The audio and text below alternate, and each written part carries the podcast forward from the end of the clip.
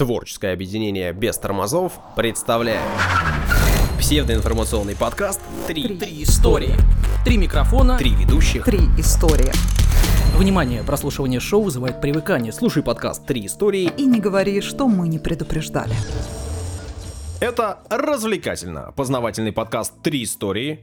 Сегодня мы поговорим об острове Буяне, О Кулибине, И о Канском кинофестивале. у микрофонов Данил Антоненков. Дарья Лебедева.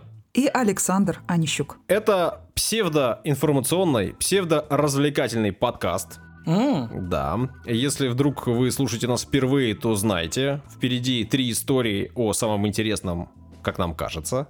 На сегодняшний день. Да, и все эти три истории будут э, не связаны между собой. А могут быть и связаны, но это случайно, знаете. Выбираем самые злободневные темы. На старте мы обычно всем напоминаем, что у нас есть группа ВКонтакте, Инстаграм и Телеграм-канал. Туда можно зайти, можно подписаться, там можно общаться с нами и с прочими слушателями. Также есть страница на Патреоне, где можно нас поддержать материально. Да, мы не просто собираем деньги каждый раз это э, на какое-то полезное дело. Сегодня мы собираем деньги, Саша, на тур-путевку. Куда? Ну, знаете, позже. по ходу.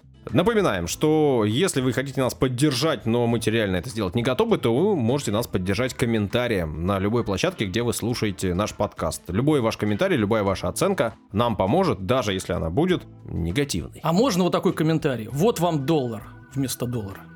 Тоже неплохо, смешно, главное. Ребята, если кому-то из вас пришлют открытки, нарисованные саморучно, вы порадуетесь? Ну, ждем. Я на почту свою хожу регулярно. А тебе уже пришла такая открытка, Дарья?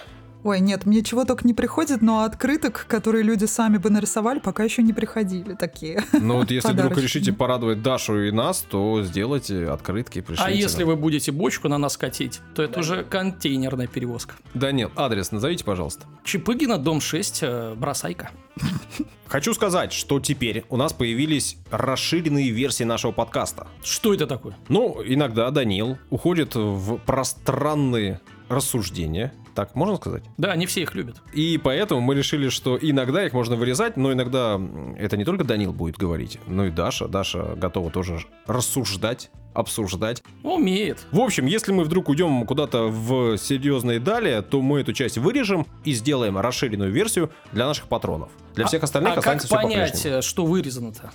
Ну, Ну, мне как слушателю. Нужно прийти на Вот Patreon вот, да? и да. Но Ну в начале выпусков, где будет расширенная версия, мы будем об этом сообщать. Хорошо, хорошо. Да. Все. Отбивочку, пожалуйста. Данил, Да. о чем? О Кулибине. О ком? Иване Петровиче Кулибине. Ну, слышали, наверное, изобретатель такой, да? Ну, у вас какая-то будет иносказание, изыски какие-то. Да, у меня притча будет. Притча. Сейчас гусли достану. Да, да. Песни Даша, твоя любимая песня. о Кулибине. Ну ладно, э, все, в общем, слышали о Кулибине, если э, говорить серьезно, но мало кто слышал о его изобретениях. Ну, вот конкретных, да? Все говорят, ну, как Кулибин, да, рукастая. Ну Вот да, ну это Конкретное как? изобретение вроде как и нет. Как Шумахер, имя нарицательное. Давайте все-таки, ну, исправлять ошибку и расскажем э, об изобретениях Кулибина, чтобы вы э, могли э, эрудицией своей блеснуть. Значит, Иван Петрович э, родился в Слободе Подновье, это близ Нижнего Новгорода, в 1735 году. Ну, понятно, было дело невероятно талантливым. Механика, инженерное дело, часовой промысел, э, кораблестроение. Вот его направление деятельности. Широкий Да, спектр. да, он имел успех и был приближен к императрице, но при этом ни один из его проектов, способных облегчить жизнь простым людям и способствующих прогрессу, не был э, ни профинансирован, ну, в общем-то, средства ну, не давали. А вот всякие развлекательные механизмы других инженеров придворных, они как раз финансировались э, императрицей с большой радостью. Так было тогда, так и сейчас. Ну, сейчас часто это есть, да. Просто сейчас понимают, что э, за изобретениями для людей, на изобретениях э, для людей тоже можно заработать. Отсюда и пошло нарицательное имя Кулибин. То есть называют так человека умелого, смекалистого, самоучку, который э, придумал какое-то полезное изобретение или улучшил действующий механизм, но его новаторство так и осталось в одном экземпляре. то есть не имела э, промышленного не пошло. Да, э, развития. Ну, давайте теперь перейдем к самим изобретениям. Итак, в конце 18 века самым распространенным способом подъема грузов на судах против течения был бурлацкий труд. Ну, когда вот ну, вся эта картина бурлаки-кинологи, просто люди э, руками и ногами тянут, тянут судно вдоль берега. Существовали и альтернативы, например, машинные суда, приводимые в движение валами. Устройство такого судна э, было следующим. Имелось два якоря, э, канаты которых крепились на э, специальном валу. Один из якорей на шлюпке или по берегу доставлялся вперед на километр. Его там закрепляли, и валы, которые работали на судне, вращали вал и э, накручивали якорные канаты, подтягивали к якорю против течения судна. По сути, лебедка. Лебедка, как вот э, у джипов, да, э, этих, эм, которые там в, гря- э, в грязи в лесу застревают. В то же время, когда одна м, команда команда валов, да. В общем, когда валы подтягивали якорь, другая шлюпка уже везла другой якорь. Ну, чтобы это было Ускорять постоянно, да-да-да. Дань, ты помнишь, команда валов это наверняка супруги сообщества коров. Помните, Саша рассказывал в каких-то... В ист- Чернобыле, да. да, да, чернобыльских. Они из одной- Команда, да, я помню. Если хотите послушать историю про чернобыльских коров, Командных коров. Да, то можете это сделать, и есть у нас об этом выпуск. Да там у тебя про собак вообще было. Про все там было. Кулибину пришла в голову мысль, э, как обойтись без валов и э, отправить их к женам, да? Значит, его идея состояла в использовании других э, колес э, с лопастями. То есть течение, вращая колеса, передавало энергию на вал, и э, якорь, э, якорный канат накручивался. То есть Кулибин использовал силу течения. Ну, через систему там, э, как бы шестеренок или чего, да, крутил вот этот вал. В процессе работы Кулибина постоянно отвлекали заказами на игрушки для царских отпрысков, но он все-таки сумел выбить финансирование на изготовление и установку своей системы на небольшое судно. Итак, в 1782 году это судно, груженное почти 65 тоннами песка, э, показал себя надежным и э, значительно более быстрым, ежели бы корабль тащился э, на валах или э, на бурлаках. А зачем, если у тебя есть бесплатные люди? Вот. В том-то и речь, что в 1804 году в Нижнем Новгороде Кулибин построил второй э, вот такой водоход. Он еще был вдвое быстрее бурлацких. Тем не менее, департамент водных коммуникаций при Александре Первом отверг идею, запретил финансирование. Вот так вот. Все верно. Зачем, если есть э, бесплатная рабочая, как бы вообще сила? И как-то надо же как-то истязать э, рабов. Но гораздо позже в Европе и США появились кабестаны. Это такие суда, которые подтягивали себя к якорю, ну то есть идея та же, только не на валах, а на паровом двигателе. Ну у Кулибина-то круче, он без топлива тащил. Да. То есть на естественной энергии течения реки, да? Ну, понятно, что, опять же, течение может быть разным, да, где-то оно будет более эффективным, где-то менее эффективным, Ну, но оно все же равно это работает, круто. конечно. Это круто.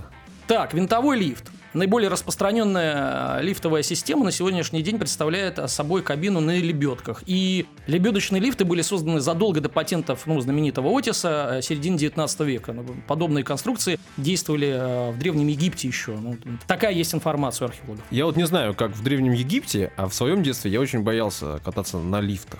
Даша, ты боялась в детстве лифтов? Ну, с учетом того, что я родилась и выросла в квартире на первом этаже, Лифтов ты не боялась.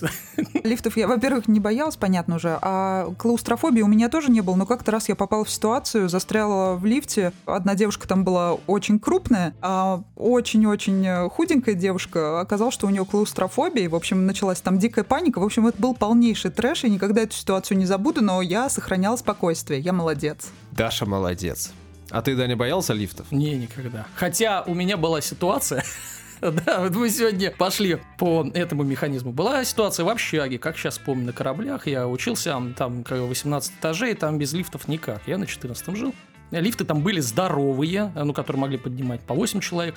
Но обычно, если э, суешь руку в дверь или ногу э, при закрывающейся э, двери, да, э, то э, она как бы отрабатывает назад, да, не закрывается. Значит, э, я как-то сунул так руку, ну, чтобы остановить э, лифт, чтобы там то ли ребята шли, то ли девчата, не помню. И лифт зажал эту руку. И зажал ее э, выше локтя, что я не мог ее вытащить обратно. То есть давление было невероятным. Пришли люди, которых, условно, я ждал, мы кряхтели, э, еле там на пол сантиметра отодвинули э, эту дверь, и я смог вытащить. Но вот в этот момент, я не знаю, сколько длилось, секунд 20-30, пока мне помогали вытащить руку, но было стремновато. Я сразу вспомнил фильм, когда лифт едет, и тебе эту руку отрубают. И мы с тех пор прозвали лифт, наш лифт, лифт убийцы, конечно. Ладно, в середине 1790-х годов стареющая, да, и не худенькая Екатерина поручила Кулибину разработать удобный лифт для передвижения между этажами Зимнего дворца. Уже ходить лень. Значит, э, она непременно хотела не просто какую-то кабинку, а лифт-кресло.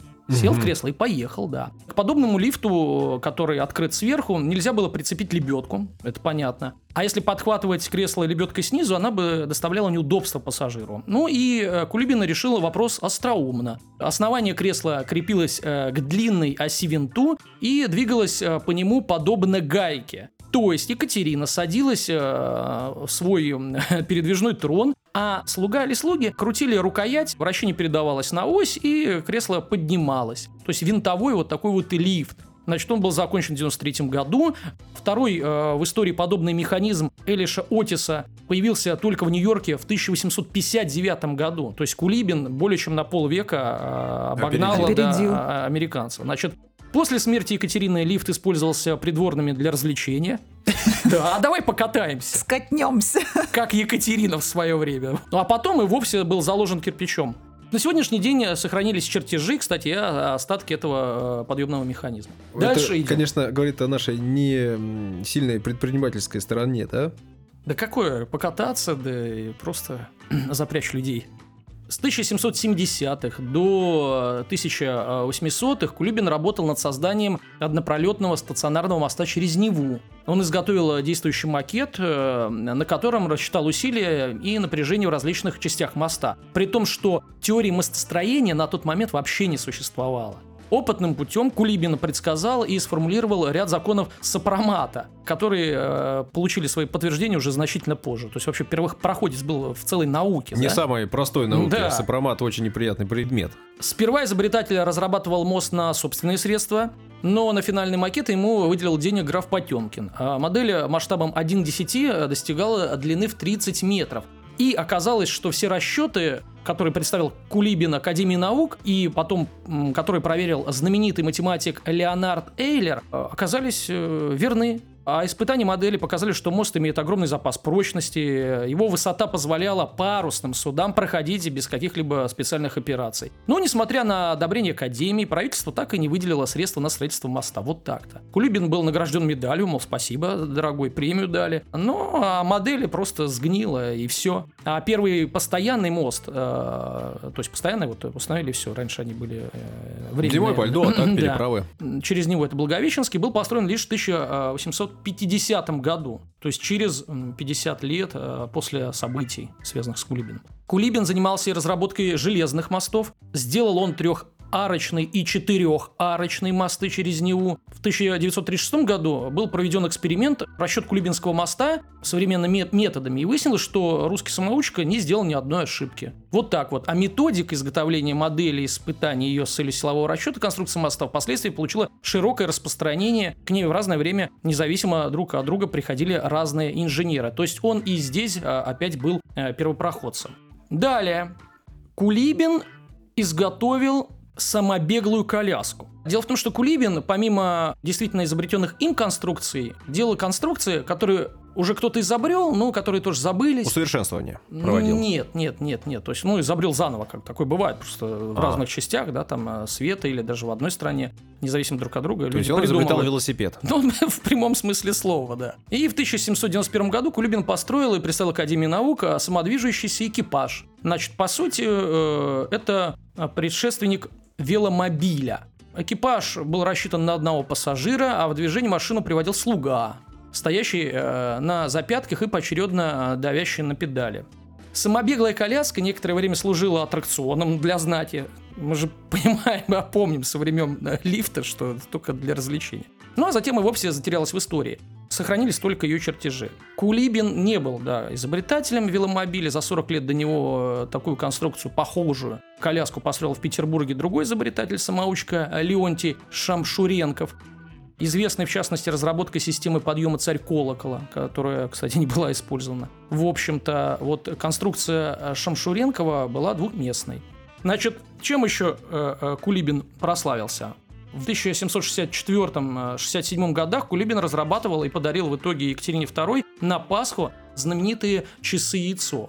И эти часы хранятся в Эрмитаже, сейчас на них можно посмотреть. Вот, и во многом благодаря этому подарку он возглавил мастерские при Петербургской академии наук. То есть, конечно, чтобы быть в топе среди инженеров, недостаточно было быть просто гениальным. Приходилось дарить подарки, что-то вот как-то развлекать, потому что просто за хороший механизм тебе как бы э, ничего и не дадут. На рубеже 18-19 э, веков Кулибин представил Санкт-Петербургской медико-хирургической академии несколько проектов механических ног. Вот так-то. И, кстати, весьма совершенных по тем временам. То есть это протезы нижних конечностей. Э, они могли сымитировать ногу, потерянную выше колена. Что для тех времен было, конечно, безумием. Потому что ниже колена, да, ну, мы это все видели э, по фильмам про пиратов. Там вот Палку эта деревяшка, вставила, да, да, ладно. да. А вот выше сложнее. Значит, испытателем первого варианта протеза, который был сделан в 1791 году, стал Сергей э, Васильевич Непейцин. На тот момент он был поручиком, потерял ногу при штурме Очакова, а впоследствии дослужился до генерал-майора и получил у солдат прозвище «Железная нога». Он вел полноценную жизнь, и многие не догадывались, что он вообще-то как бы без ноги. Протез системы Кулибина, несмотря на благоприятные отзывы петербургских медиков во главе с профессором Иваном Федоровичем Бушем, был что? Не принят. Да, отвергнут военными, вот так-то. Так, еще чуть-чуть. В 1779 году увлекавшийся оптическими приборами Кулибин представил петербургской публике свое изобретение – прожектор. Системы отражающих зеркал существовали и до него на маяках, но конструкция Кулибина была значительно ближе к современному прожектору. Одна единственная свеча, отражаясь от размещенных в вогнутой полусфере зеркальных отражателей, давала сильный и направленный поток света. Чудесный фонарь, как это водится, был положительно принят Академией наук, то есть Академия на, на все изобретения говорила здорово, Круто! здорово, круто, да. Ну а денег нет, а вы держитесь, отвечали ему императоры и императрицы. Расхвален в прессе, одобрен императрицей, э, ну остался развлечением. Э, а Кулибин хотел его располагать не на маяке, а на улицах Петербурга. Вот, то есть просто мощнее свет бы был, да. Сам мастер впоследствии изготовил ряд прожекторов по индивидуальным заказам э, кораблевладельцев, ну а также сделал на базе этой же системы компактный фонарь для кареты. А это принесло ему определенный доход, но вот беда, тогда отсутствовало авторское право и Скопировали, повторили. да, и вот эти каретные кулибинские фонари стали массово производить другие люди и, собственно, иметь деньги. А Кулибин, ну, их столько много как мог, не получил. Что еще сделал Кулибин? Коротко. Он наладил работу мастерских при Петербургской академии наук, где занимался изготовлением микроскопов, барометров, термометров, подзорных труб, весов, телескопов и множество других лабораторных приборов. Он отремонтировал планетарий Петербургской академии наук. Он придумал оригинальную систему спуска кораблей на воду. Он создал первый в России оптический телеграф, который в итоге и в Кунсткамеру отправили в качестве диковинки. Разработал первый в России проект железного моста через Волку. Сконструировал рядовую сеялку, обеспечивающую равномерный посев, но она не была построена. Ну, в общем-то, сделал такие вещи, которые могли бы э, в промышленном масштабе э, производиться и увеличивать, ну, там, рентабельность э, сельхозпроизводства, да, или вот передвижение, да, судов.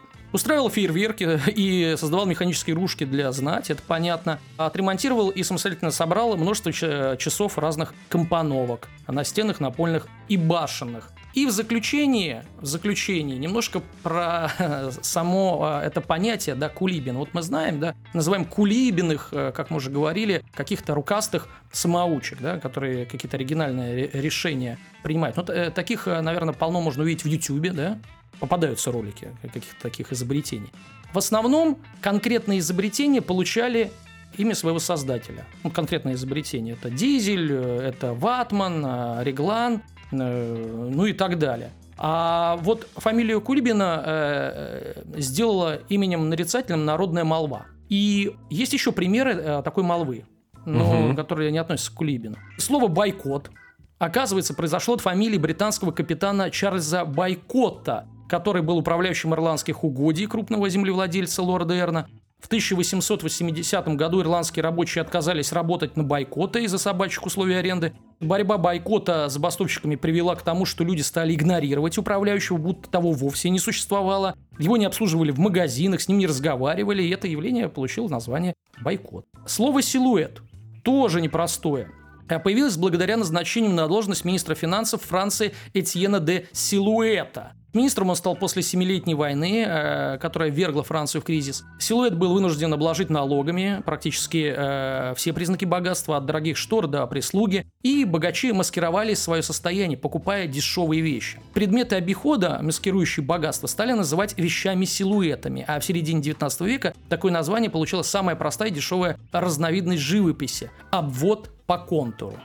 Угу. Это есть силуэт. Ну и последнее, слово «хулиган». Наверное, кто-то слышал. Значит, э, появилось в полицейских отчетах Лондона в 1894 году при описании молодежных банд, хозяйствовавших в районе Ламбет. Их называли хулиган, э, бойс, по аналогии с уже известным полицией лондонским вором Патриком Хулигеном. Словечко подхватила пресса и вознесла его в ранг целого явления под названием хулиганизм, то есть хулиганство.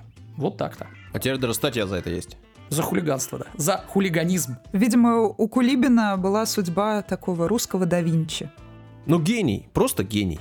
Хотя, мне кажется, что такая ситуация очень сродни какому-нибудь Эдисону. Что-то очень сильно много всего понапридумывал, всего успевал. Не покупал ли он там умы? Да не выдавал ли все за свое? Ну не, нет, все-таки, наверное, не в том масштабе, потому что у Эдисона там сколько-то тысяч патентов. Ну тут тоже немало. Да нет, я сколько их? Все нормально? 10, да, нормально.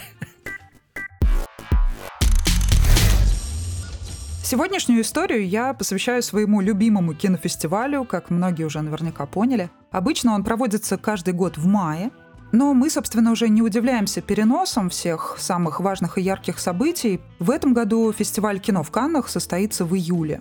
Но самое главное, что Евровидение не переносит. Наверняка. Итак, почему сегодня говорю о Канском кинофестивале? Давно хотел об этом рассказать. Дело в том, что история, а точнее повод для его появления уникальный, и возник он скорее не ради, а вопреки даже. Символом этого фестиваля стала независимость. Независимость от фашизма. Канны стали противовесом Венеции. Как известно, настоящая красота, настоящее искусство, как и что-либо стоящее, рождается в страданиях. Видимо, так и должно было случиться. К сожалению, иного не бывает, на мой взгляд. Как бы кто-то не пытался противоречить этому тезису. Так вот, фестиваль был учрежден в конце 1930-х годов по инициативе французского министра по делам образования и искусства Жана Зе. Он был, как я уже сказала, задуман как альтернатива венецианскому кинофестивалю. По той причине, что он стал уже просто олицетворением фашизма, по сути дела. Ведь в 1938 году Главные призы в Венеции получили, значит, немецкая картина и итальянский фильм «Пилот Лучано Сера». В съемках этого фильма участвовал сын Бенита Муссолини, Виторио. Совпадение? Не думаю, да. Да нет, ну как бы все это понятно. Все это ну, очевидно и наверняка по-другому и быть не могло. Естественно, победители были выбраны под давлением фашистской Германии. И ну, все вы помните, что Италия была союзником Германии. Французы считали, что собственный их фестиваль, он станет как раз-таки политически независимым. Ну, французы, как всегда, французы вперед за свободу. Но недолго, да? На две недели их хватило, насколько мы помним. Ну да позже уже. Через год, да? Нет, я бо- к более ранним отсылкам. Ну ладно, неважно. Он должен был пройти в Канне в 1939 году, но, понятное дело, началась Вторая мировая война, поэтому пришлось отложить открытие кинофестиваля.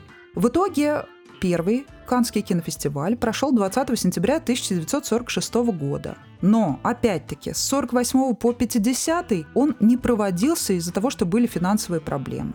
Затем он, естественно, приобрел уже широкую популярность, и уже специально для мероприятия в 1949 году был построен вот на той самой знаменитой набережной Круазет, куда мечтают попасть все те, кто связан с кинематографом, да и просто туристы мечтали бы там оказаться, да? Там был построен дворец фестивалей и конгрессов.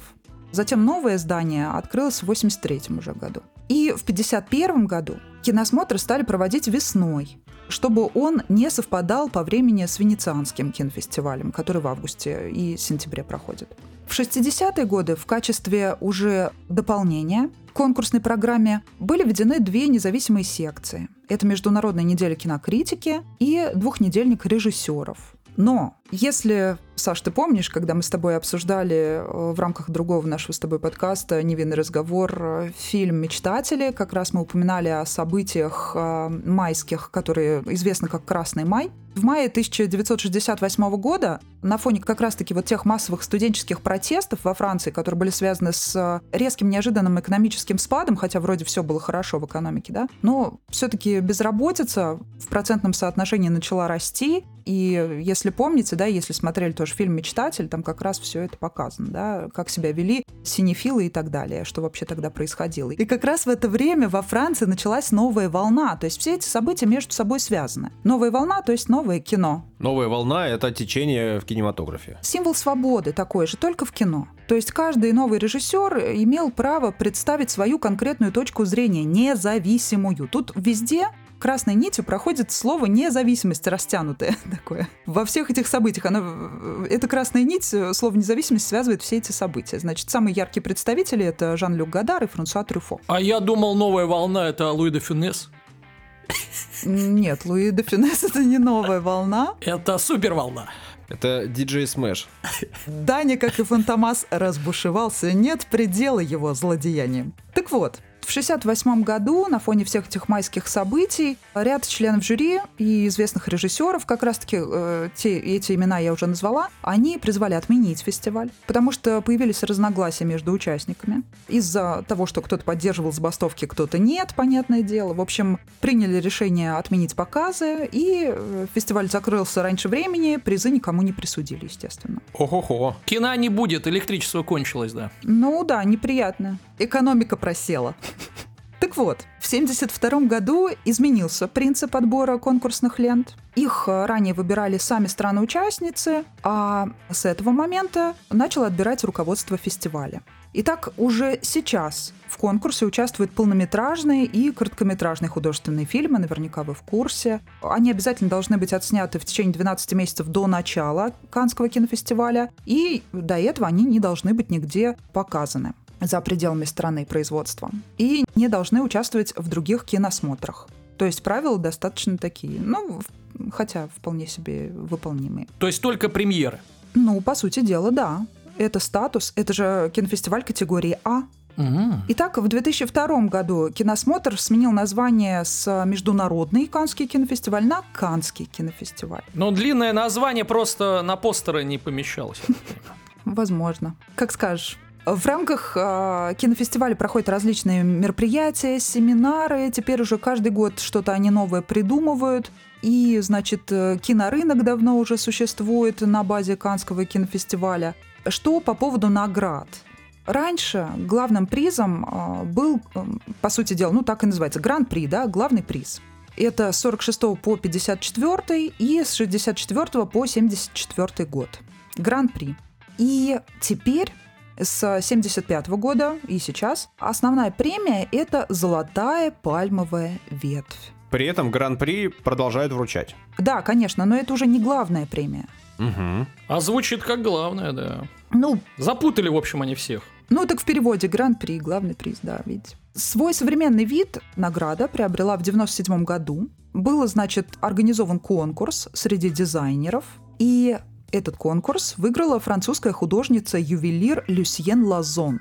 Она выполнила заказ, так скажем, такой знатный заказ, из 24-каратного золота. Значит, установлена премия на граненую хрустальную подставку, которая помещается в футляр из синего софьяна. И не так давно, 4 года назад, к 70-летию фестиваля было внесено дополнение, то есть края золотых листьев были инкрустированы бриллиантами, которые напоминают капли росы. Угу. Ну вот, кстати говоря, э, несмотря на то, что мы все следим да, за теми премьерами, которые происходят значит, на Канском кинофестивале, мы еще иногда и радуемся за наших, которые там побеждают. Вы кого помните из наших режиссеров, которые представляли свои картины в Каннах? Гайдай, конечно. Э, это «Пес Барбос и необычайный кросс». Короткометражка. Ну, не совсем.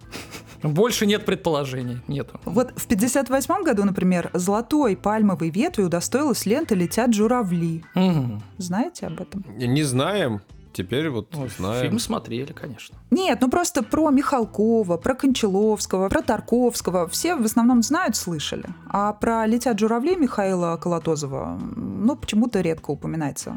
Ну вот, кстати говоря, состав жюри формируется решением руководства фестиваля. Почему ему стоит доверять, да, все-таки кто сидит? А судьи кто? Да, судьи кто в разные годы возглавляли жюри кинофестиваля Канского и Бернардо Бертолуччи, мой любимый, обожаемый, и Мартин Скорсезе, и Люк Бессон.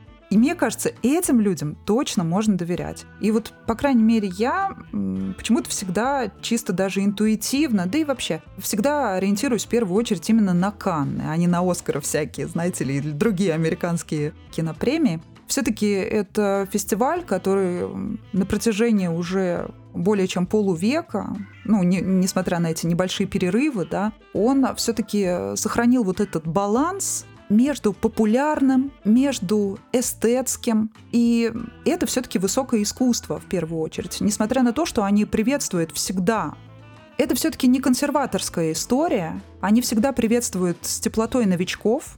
Примеров огромное количество, и Ксавье Далан, любимчик да, Канского кинофестиваля. Поэтому все-таки я думаю, что стоит французам в этом плане доверять. Ну и тоже э, интересные факты. У Дворца фестивалей и конгрессов есть прозвище «Бункер» из-за формы. Ну, то есть не очень, да, как будто бы подходит Канскому кинофестивалю. Но хотя, э, если следовать логике создания его и вернуться как раз вот в начало моей истории, то, в принципе, есть какая-то связь еле уловимая, да. Потом э, лестницу Дворца фестиваля называют ступеньками славы. Если кому-то интересно, их там 24 ступеньки, по которым, возможно, кто-нибудь из наших слушателей когда-нибудь поднимется. Или мы с вами, может быть, когда-нибудь поднимемся. Хотя бы в качестве зрителей было бы здорово. И во время проведения фестиваля красную ковровую дорожку меняют до четырех раз в день. Это не одна и та же. Конечно, табуны такие ходят. А, Ребята, она пачкается. А там все просто, мне кажется, в крошках от круассанов на набережной Круазет. Ну, в общем, если вы любите кино, то вы можете не только слушать подкаст «Три истории», иногда мы и о кино говорим, но и слушать наш подкаст отдельно о кино и отношениях, «Невинный разговор». Там Даша много говорит всяких разных интересных вещей. А Саша парирует. Ну, вы не то говорите, насколько я помню, вы там еще и хлещете винище. Это верно.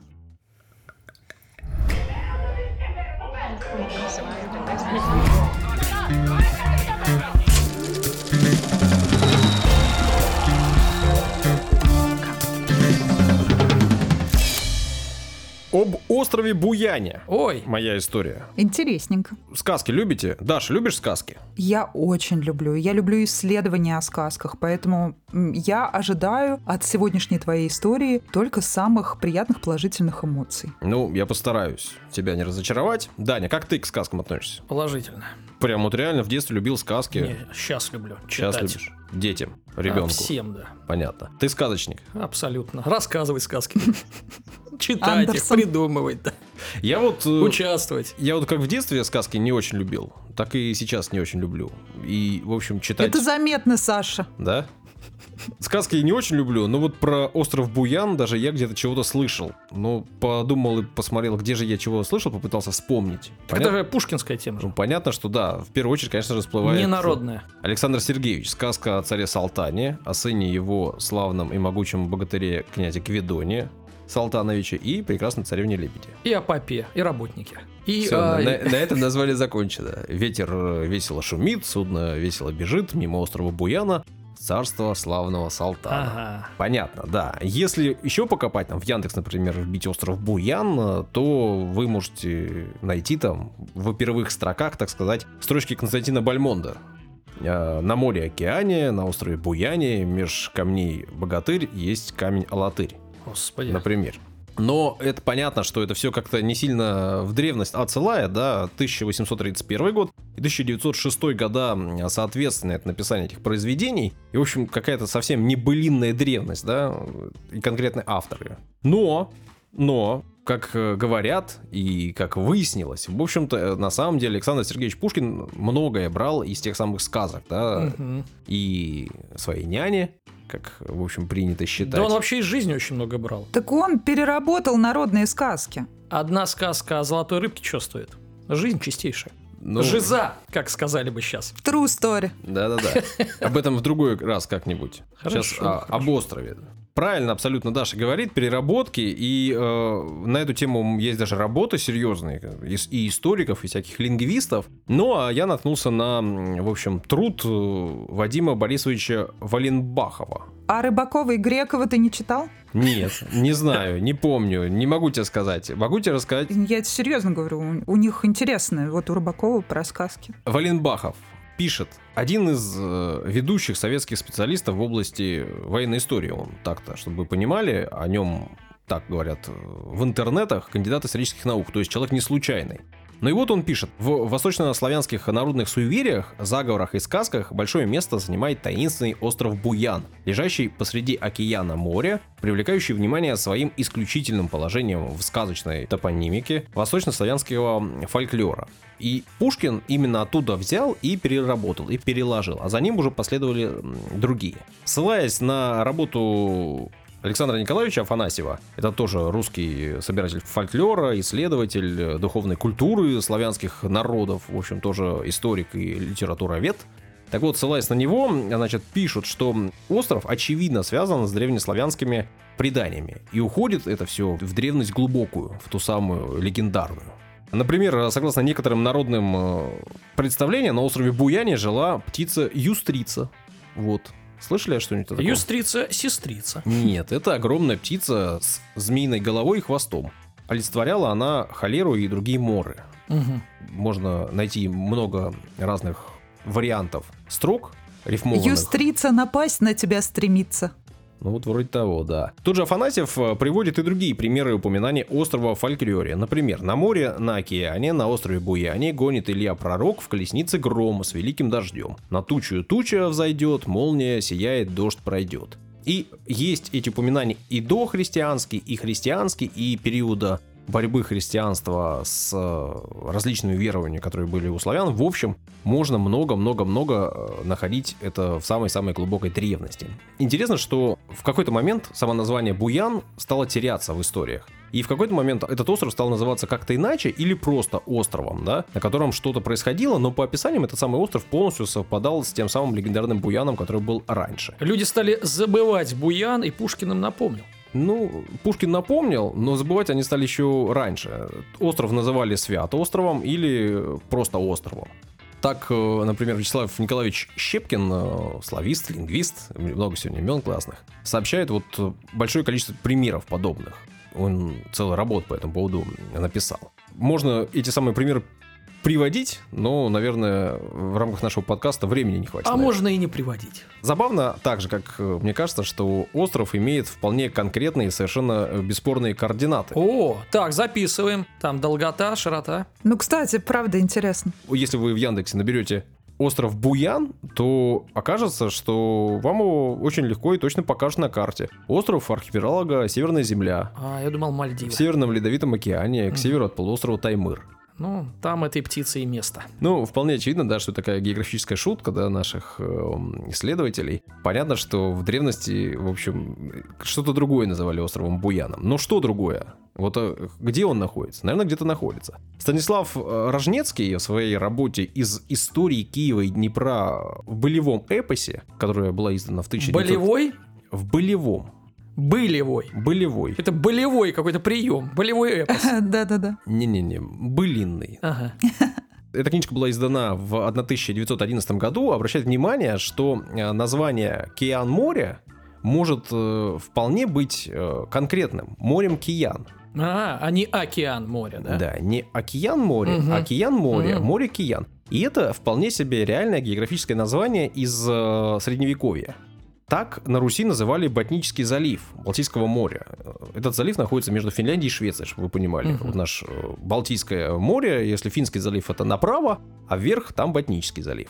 И вот конкретно это место называли Киян морем. А Ну, потом, в мгм. принципе, вполне возможно, и можно сделать такое допущение, что Киян море превратилось в океан море. Мгм. Значит, там остров где-то. Ну, где-то, видимо, Готланд ка- какой-то там. Видимо, там стоит искать. В 15-16 веках э, земли, заселенные Карелами и конкретным племенем, называли киянскими землями. Ну, то есть тоже туда же нас отправляет. И важно понимать, что то, что буду рассказывать дальше, это, конечно, предположение, это, конечно, теория, но мне она кажется такой вполне себе верной и интересной, поэтому о ней рассказываю. Валенбахов э, со ссылкой на датскую летопись, опубликованную в Страсбурге в 1886 году, вот конкретную книжку, да, сообщает, что сюда, на этот остров, о котором дальше будет идти речь, обращаются из всех славянских земель за ответами и ежегодно доставляют средства для жертвоприношений. Купцам же, которые случайно пристанут к этим землям, всякая возможность продавать и покупать предоставляется не раньше, чем они пожертвуют Богу что-либо ценное из своих товаров. Ну, то есть это место, где проводили вполне определенные ритуалы. И место это называлось славянами Руян. Мгм. Ну и, наверное, если остров Руян, вполне он может превратиться и в остров Буян. Мгм, Легко. Христианский монах-священник, наиболее известный хронист 12 столетия, то есть как раз-таки времен э, перехода да, от э, какой-то культуры до христианской к христианской, он написал книгу «Славянские хроники», так вот э, пишет, что на Руяне, на этом самом конкретном острове, находится очаг заблуждения и гнездо идолопоклонства. Мгм. Ну, где же находится этот остров Руян? Вот если я вам сказал, что Буян наберете, найдете в Яндексе конкретное место на картах, то Руян не найдете. Сейчас этот остров называется иначе, называется он остров Рюгген. Так. Да, и находится он практически возле самой Германии, буквально там пролив э, в километр. Так, всего-навсего поподробнее еще. Потому что я так понимаю, что если там жертвоприношения были, да, понятно, там козочку, овечку. А если что-то материальное? Может быть, там много кладов всяких. Ну, кладов, не кладов, сейчас на острове, э, это самый большой остров Германии, там живет пр- примерно 80 тысяч человек. Ну все, То есть, труба. скорее всего, там уже все перекопано. Да. Ой, ну слушайте, это не значит совсем, что все перекопано, кстати говоря. Вот. Может быть, э, неплохо было бы экспедицию туда организовать. В августе. На день археолога поедем. Да, да, да. Ну, э, проводились, конечно, там раскопки, и э, то, о чем я вам рассказываю, в принципе, история не новая, об этом давно говорят, и эти параллели давно проводят. На этом острове давным-давно нашли город Аркон, столицу балтийских славян, Руян как раз-таки. И ее, она там существовала вполне э, конкретном месте, и есть конкретное время разрушения этой самой столицы, 1186 год, тогда датчане ее разрушили. До этого город с- там был, и там возле города были как раз-таки те самые э, Что за балтийские славяне? славяне, которые жили у Балтийского моря. Балтийские славяне. Ну, Просто интересно, да? То есть получается, что 1180, да? Шестой год. И 86 год, и при этом славяне прям рядом с Германией жили, да? Да, В, в километре. Ну да. И ну, да- современной Германии. Да, и датчане их разрушили, э, их столицу, город Аркон, также сами славяне называли Ярамсбург. Ну, так все названия вроде. Да, А лучше бы Град, чем Бург. Как-то не славянское. не восточнославянская. Да. Вообще же сам этот город располагался на скалистом берегу острова и был окружен крепостным валом высотой примерно 10-13 метров. Мгм. Ну, то есть раскопки там ведутся, и информация это точно известна. За стенами города находились храмы, их там было некоторое количество, они были посвящены богам славянским, в принципе, всему пантеону, Перуну. и ему тоже, но не в первую очередь, потому что э, там... Дождь богу. Выучил уже, Саш, что дождь бог — это бог солнца. Помнишь, мы выясняли с тобой? Я помню, да, об этом можно послушать э, историю в одном из наших выпусков подкаста. То у нас нет такой истории, не ври. Ну, пускай люди слушают все выпуски и, ищут. Да-да-да, хитренький такой обманул. О самих э, Руянах и тот же, значит, Гельмонт из Басау, о котором я говорил, да, который книжку написал о славянские хроники, пишет, все поморье славянское, они облагали данью, а сами никому дани не платили.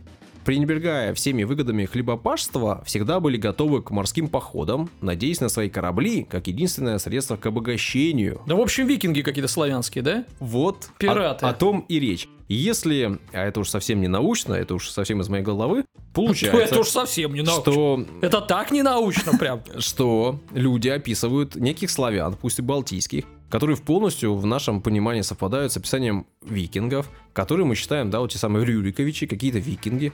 Ну вот, наверное, те самые викинги и пришли к нам. Да, но боги-то, смотри, В общем, это наши сказочное подтверждение нормандской теории. славянские. Мгм. Я Вот. правильно понимаю? Да, вроде того, и есть конкретные географические координаты, можно съездить на остров Буян, большой такой, в Германии находится, знаете. Ну чем не э, туристическая, как говорится, точка, да, куда, куда стоит приехать, посетить. Ну, Будьте, например, в Германии, Дании, загляните и туда. Да. Я бы, кстати, ой, с удовольствием бы заглянула. Все, в августе едем. Ставим на паузу подкаст и рвем туда копать. Мгм. Забились.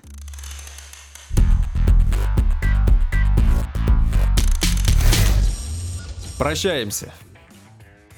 Пока. Рано. Не спеши, не спеши. Мы еще не поблагодарили за то, что люди нас слушают. Большое спасибо, что дослушали до этого момента. Спасибо. Нам очень приятно. Приятно, что вас много, и приятно, что с каждым днем все больше и больше. Спасибо Нам вам большое. приятно. Если м, хотите э, сделать приятно нам в ответ, то напишите что-нибудь о том, какие истории вам нравятся больше всего, какие вдруг не нравятся, о чем Сделайте хотели бы послушать. Да, ну и можете поддержать нас на Патреоне материально, можете поддержать нас комментарием или рекомендацией в любой социальной сети. Материально. В любой социальной сети. Нам будет приятно. Да, все, хватит, наверное, да? Или что-нибудь еще можно сказать? Данил, что-нибудь? Приятно. Спасибо, хотя бы сказал бы. Даша, скажи спасибо. Людям тоже будет приятно. Я жду тебя, мой патрон. Однако. Ой, не надо это, это пошлятина. Это не надо. Мы только это и оставим, все остальное вырежем. К черту буяны, руяны. Я жду тебя, мой патрон. Я считаю, что джингл нужно такой делать. Ну вот, когда мы объявляем, надо вот, вот. Ой, ужас. Это вот и оставим. Все, хватит болтать. Пока-пока. До свидания. Всего хорошего.